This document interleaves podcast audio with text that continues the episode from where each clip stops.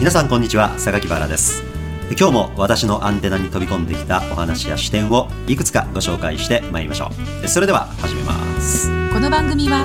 データサイエンティスト株式会社の提供でお送りします。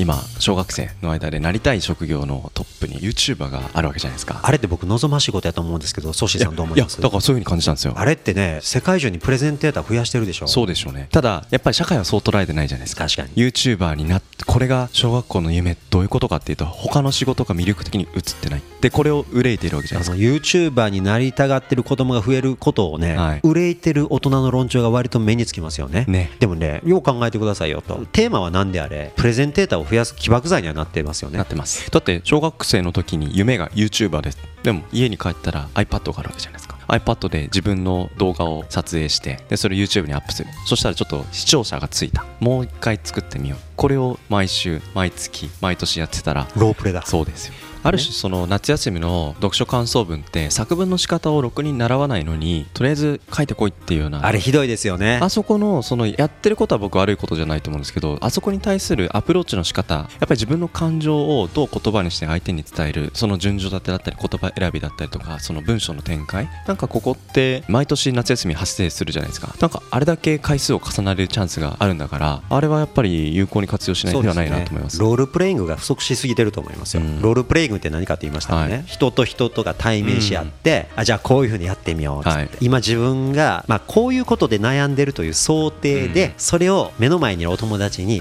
うまく説明する練習してみましょうとか言ってね、そんなロールプレイングもやりもせずにね、口で人に助けを求めることもできないのにね、難しい文章をかけてどうなります？そうですよね。言葉ってまず音声で存在するもんでしょ、その音声を記録するために文字にしたわけじゃないですか、だけどね文字から期待すぎなんですよ、まず困った時に人にできるだけ正確にしかも気持ちよく助けを求められることのできる能力ですよ、はい、そしてその向かい合った相手から協力を心地よく引き出す能力ですよ、うん、これを小学校3年生なら 小学校3年生の語彙で構いませんから、うん、その範囲内の言葉を使ってこんなうまい言い方があるんだよ他にもこんなバリエーションの言い方あるんだよ。他にもこんな言い方あるんだよ。この10種類の言い方全部身につけといてごらん。そしたら日本中どこ行ってどんなことで困っても大概生きて帰ってこれるから。こっちの方が先でしょ。それを書いて人に説明することなんてね、うん、言えた後言えもしないことをね書け。順序間違ってると思いません、うん、だから読書感想文っていうのはねちょっとねレベル高すぎるんですはっきり言って。小学校12年生の子に対してねまだ人に自分が困ってることを説明もできない子に向かってね、うん、読書感想文書かせるっていうのはね酷な話ですよ。それはできる子にはやらせればいいですよ、はい、でもその前にやるべきこと訓練すべきこと。はい隣にいるお友達と向かい合ってください。今から10分間かかってね。自分がどんなことを嬉しく思ったのか。それについてちょっと説明してみましょうとか、はい、みんなわー。っつってねこの1週間こんな嬉しいことあったんだ。って言ってね。最初はうまいこと言えないですよそら、うん、嬉しいことさえもね。困ってること嬉しいこと。あと疑問に思ったこと。これは良くないんちゃうかなと思ったようなこととかね。もうどんどん課題与えて、はい、ロープレロープレロープレ。1年間ロープレしまくった子供たちのね言語能力はね、それは書くのはうまくないかもしれませんけど、うん、人に伝える能力が養われるでしょ。う、ね、あとヒアリング能力ですよね。あと相づちを打つとか、うん、話し相手がもっと話しやすくなるようにするために合いの手を入れる技術だったりね、それがねできてからですよ。それをじゃあ書いてみましょうとか言ってね。言う能力が十分育ってもない子どもたちに対してね、アウトプットを書く方法によってやらせる。これは僕順序全然違うと思うな。でもロールプレイングって僕は経験あります。それいつって話がちょっと皮肉だなと思うんですけどやっぱり新入社員の新人研修ですよね。遅すぎますよね。皆さんそこでね自己紹介の仕方とか名刺の渡し方とか全部ビデオで逐次取って、会社に入ったらねそう。いう会社ありますからあれ本当役に立つんですよね。役に立ちますよ。それをね小学生の時からやれってむしろそれを初めにスタートポイントに持ってくるってことですよね。そしたら社会出た時の日本人の能力はめちゃめちゃ高いでしょ、うん、で母国語で十分それができる人はね、はい、外国語を習った時にもね、うん、そのレベルで外国語を喋ろうと。多分努力しやすいんじゃないですか、うん、僕の知人で英語の教師を個人事業主でやっている方と最近話したんですけどネイティブの方もよく使う動詞は20個しかない。僕らが英語習う時って SV、SVC、SVO、SVOO、SVOC 語文系だからそれ難しいことやるじゃないですか。いやいらないよそういうの。ネイティブの人 B 動詞か一般動詞かっていう解釈しかない。なのに日本人が学ぶ英語では語文系で学んでいると。なんかそこまで深くやらなくてもネイティブの人でも伝える手段があるんだから複雑なことを考えすぎなくていいとは言ってるんですよ。あそういう考え方もあるんだなっていうのを思う一方でやっぱりロールプレイングで話をするっていうことの素地が前提にあるっていうことも大事なのかなって両方思いましたね。いやそれ思いますね、うん、あと語文系なんかもね、うん、当時予備校時代ですよ私の大学受験の時とかも、はい、もう有名予備校先生でファンの多い先生ってね、はい、大概その見事に文法を説明する能力の高い先生たちだったんですよ、うん、で僕自身もその影響を受けましたよ。うわかっこええわこの先生とか言って、はい、難しい英文がもう見事にその構造が解析されていってね 論理的に説明されるとか言って。でもよくよく考えてみたらその文章をすらすら自分で言う訓練なんておろそかになっちゃってるもんだからね、はい、構文解析の説明能力には感動しても自分はその説明にはたけるんだけれども、はい、その文章いざ言えるかって言ったら言えないままなわけですよね、だからね学習ってやっぱりね難しく面白いのはね、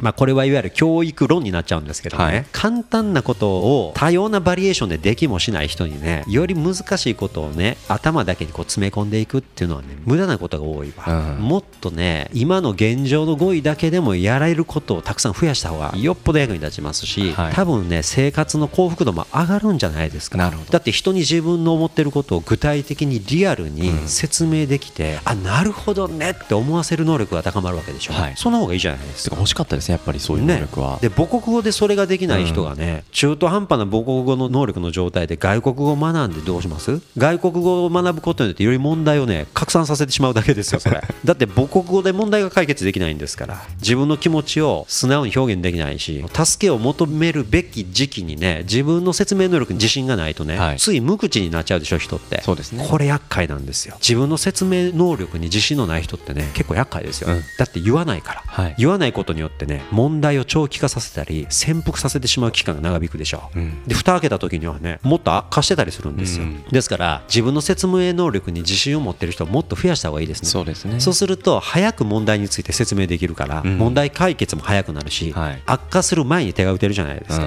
より早いタイミングで成果を、ね、出せるっていうことにもつながるかもしれないしこれは一人の話だけじゃなくて組織の話でもそうですし社会の話でもそうです。思いますよ、うん、もうね言った時にはねことが悪化してたってこと多いじゃないですか。いや本当にまあ若い時は僕もよくよくそういう文脈で上司からちょっとお前それ言うの遅いよみたいな。これ誰しもあると思うんですよね。それね根幹はやっぱりね、はい、説得する自信のなさだと思いますそうです。よね。自分が言ってもこの組織では通らないなって勝手に思っちゃう人の数が多いんですよまだまだ、うん、でそれによってね自己正当化するでしょ、はい、自分がそれを提案しなかったのは組織がこんなだからだっつってね、それはね組織がそうであることも悪いんでしょうけど、自分の説明能力がもっと高ければね、説得する自信があるわけですから、説得挑戦してみようかなって思う頻度も高まるわけですよ。だからねどっちもどっち、教育の問題で解決するしかない。です、そうですね。しかも半端な何回かロープレやってみましたっていうレベルじゃなくて、小学校6年間ロープレやりまくってきました、中学3年間も毎年ロープレやりまくってきました。もうほとんど自分が何で困ってるか何を改善したいと思ってるかどうすればいいと思うかということをねもう言うのにはめっちゃ慣れてます。その状態で高校3年間を迎える、うん、またロープレーロープレーロープレーですよ、うん、でねやっとそのあたりから今度18歳になるでしょ。う、はい、選挙権得るわけですなるほど。自分がこの国の政策や方針に対してどう考えているのかとかねどう改善したらいいと思うかということを自分の言葉でちゃんと説明できるようになった人が投票するということになりますでしょう、うん、これできない人たちが投票するときってね一体何を論拠に投票することになるんでしょうね、そうですよね。投票しようとしてる人の名前がちょっと印象がいいからとか、うん、まあ、ちょっとたまたま見た YouTube で面白いこと言ってたからとかね、ね、まあ、そんなレベルでの投票になっちゃう。だから学校のまあ教育の中でそういうこともプログラムとして入ることも大事かなと思いますし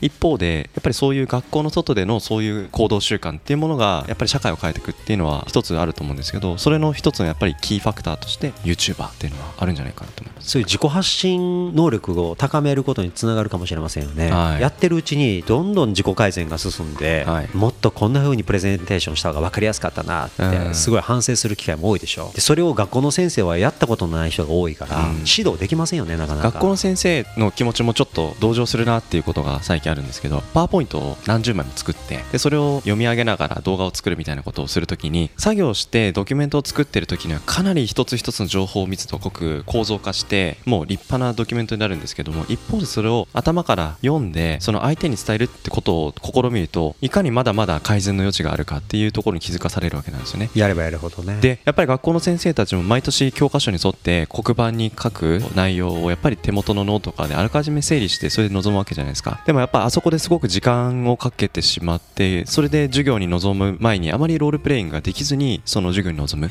するとやっぱり生徒たちにやっぱり本来伝えるべきものが伝わりきらないまんまその授業が終わってしまうってことも往々にしてあるんじゃないかなと思うんですよね。学校の先生の授業って、うん。なんであれ録画しないんですかね？確あれおかしいでしょ、はい。あのやってやって毎年ほぼ同じネタをねねえ。また来年もやり直しでしょ、はい。それはいいんですよ、うん。やり続ければいいんですけど、はい。毎年毎年録画して、はい。先生は自分のステージ能力を振り返るべきですよね。そうですね。自分のプレゼンテーション能力。あの YouTuber でもやってるわけだから、はい。学校の先生はね、うん。自分の授業の仕方目配せの仕方、うん生徒の盛り上げ方、うん引き込み方ねこれをねやっぱ徹底チェックすると。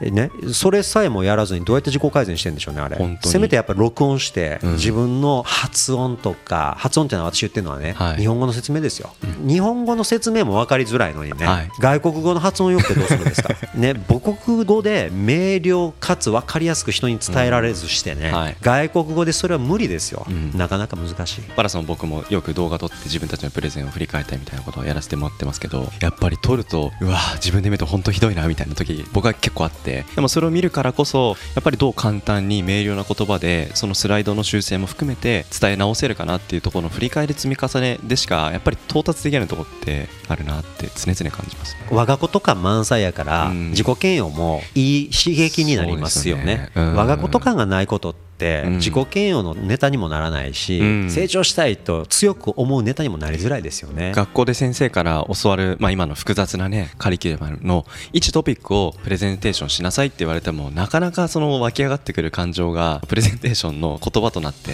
届けるって難しいですよね。熱量として強く持つ背景にやっぱ自分の感性とか好き好みとかなんかそういうところにシンプルに向き合うってことが大切かなって思いますね。学校の先生が自分の授業をね、録画するとですねあることを説明してるシーンをはい生徒さんに見せてね、はい。このシーンをはい。お前らなりにちょっとやってみでそれを録画して非公開のサーバーに上げとけとかっつって学校のね。なるほんでみんなで誰の説明が一番分かりやすくて面白かったかって投票しようぜとか言ってね、うん。やったらいいんですよ。だから学校の先生のプレゼンテーションがいわば見本というかきっかけになって、生徒がそれを見てもっと分かりやすい説明するように頑張ろうって思う子も出てくるでしょ、うん。これはねその子たちの才能を開花すると思いますよ。中には先生が予想もしてないような見事な解説をしてうん。動画を作ってきてね、もう生徒も友達たちもわこの子のが一番分かりやすいですうん。とか言って盛り上がったりして中には自分が一番分かりやすいと思ってたらあいつの方が分かりやすかったチクショーってまたこれ我が子とか出まくったりとかね。そうですね。それを毎月毎年とかやるわけですよね。そうそう。それって毎回毎回自分がもう脚本家になってでシナリオを書いてそれよ。を表現する方法言葉を選びもしかしたら映像になるかもしれない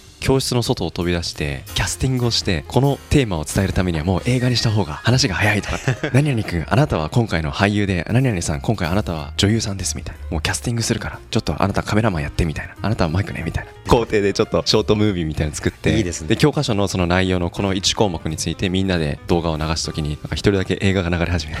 クリエイティブって最近よく聞く言葉ですけどやっぱり根幹には表現がありますよね。でその表現に対して自分がどれだけ人に伝えたいっていう熱量を持てるかやっぱこれを開花させるってことが教育の原点にあるっていう話だとすればことの先にはすごく未来というか期待感を感じるなっていうふうに印象を持ちます。教員の採用試験なんかもねその教員に自分のその説明してる動画を撮らせてねプレゼンテーション能力の高さ自体をね、はい。もっと点数比重上げるべきだと思いますね。最近はその就職活動とかでもビデオ面接みたいのってちょこちょこ聞くようになってきたり少し出てきましたよしてみたいねよね。いい潮流だと思います。よ、うん、やっぱり自分を表現する。でその表現も淡々と名前プロフィール学校何学んだか志望動機とかそういうだけじゃなくやっぱ自分のパーソナリティ人となりをどう伝えるかなっていう方法ですよね、うん。でもそれを求められるのが本当に何から何まで見てもやっぱり大人になってからだなっていう遅いんですよ大学を卒業してからだな。もったいないんですよね。でもこれ先やっぱり教育もより一層矛盾をはらんでくるんだろうなっていうことってもちろんいい側面もあるとこはあると思うんですけどやっぱり難しいのはやっぱり社会に出てそういう要請がすごく強いにもかかわらず初等教育がそこに逆の方向にベクトルに向いてる幼いところから英語を学ぶとか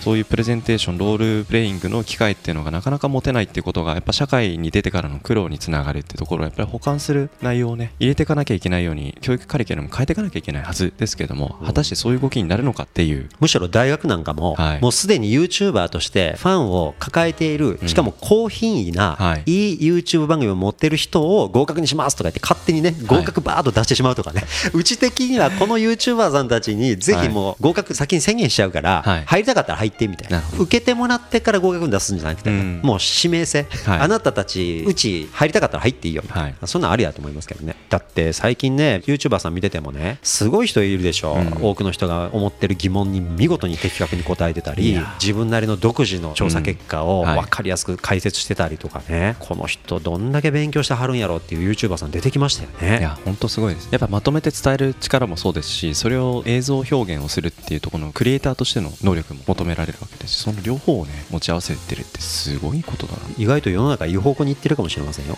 いや本当に両側面があるってことですよね。社会の変化実態意外なことに我々気づくための番組作りをしていますけれどもやっぱそういう教育の周りにも本当にそういう世の中の変化変遷っていうのはたくさんあるんだ今 YouTuber になりたいとか言ってる小学生中学生の世代がね、はい。うん、将来先生になる時代が来たとしますよね、はい、彼らが20代後半、うん、30代ぐらいになって、で40代ぐらいになってくると学校の中でも発言力出てくるじゃないですか。そうです、ね、たくさんのレベルの高い YouTuber を見てきた方々が学校現場の企画に関わり始めますとね、うん、そっから変わり始めると思いますよ。そういう能力が高くないとダメだよねとか言って、じゃあ入試もやっぱりそういう自分で番組作れるぐらいの子たちをうちの学校多めに入れましょうよとか言ったりしてね、ほんで YouTuber 枠とか言って2割ぐらいは動画プレゼンテーション能力の極めて優れた専用の枠取らないとおかしいですよとか言って、ねまあ、そんなんね多分10年20年後はね当たり前になると思います。なるでしょうね。ねそうなってない現代は多分遅れすぎてると思うんですよ、そうなった時代にまだどうします？読書感想文毎年やってたら。いやいいんじゃないですか、はい、そういう訓練が効いた上で読書感想文書くんやったら非常に素晴らしい、うん、なるほど中にはねなかなかこう説明すること自体が苦手な子たちもいると思いますよ、はい、ロープレやってもやってもうまくならない子が文章を書かせたら天才的って言ったらこれはまた素晴らしいことですからね、はい、私が申し上げてるのはねそのロープレさえもせずにね、はい、いきなりその困った時には助け求めるんだよなんていうことを高校生になって突然教えてもね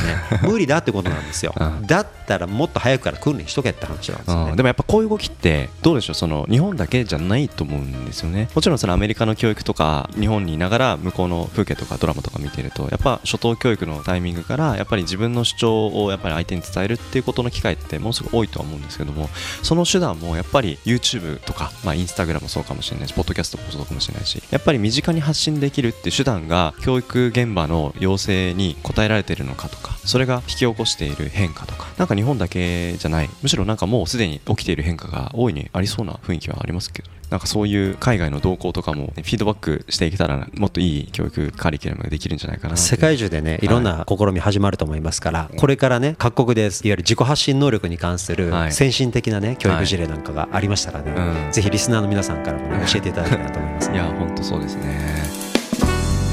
この番組はデータサイエンティスト株式会社の提供でお送りしました。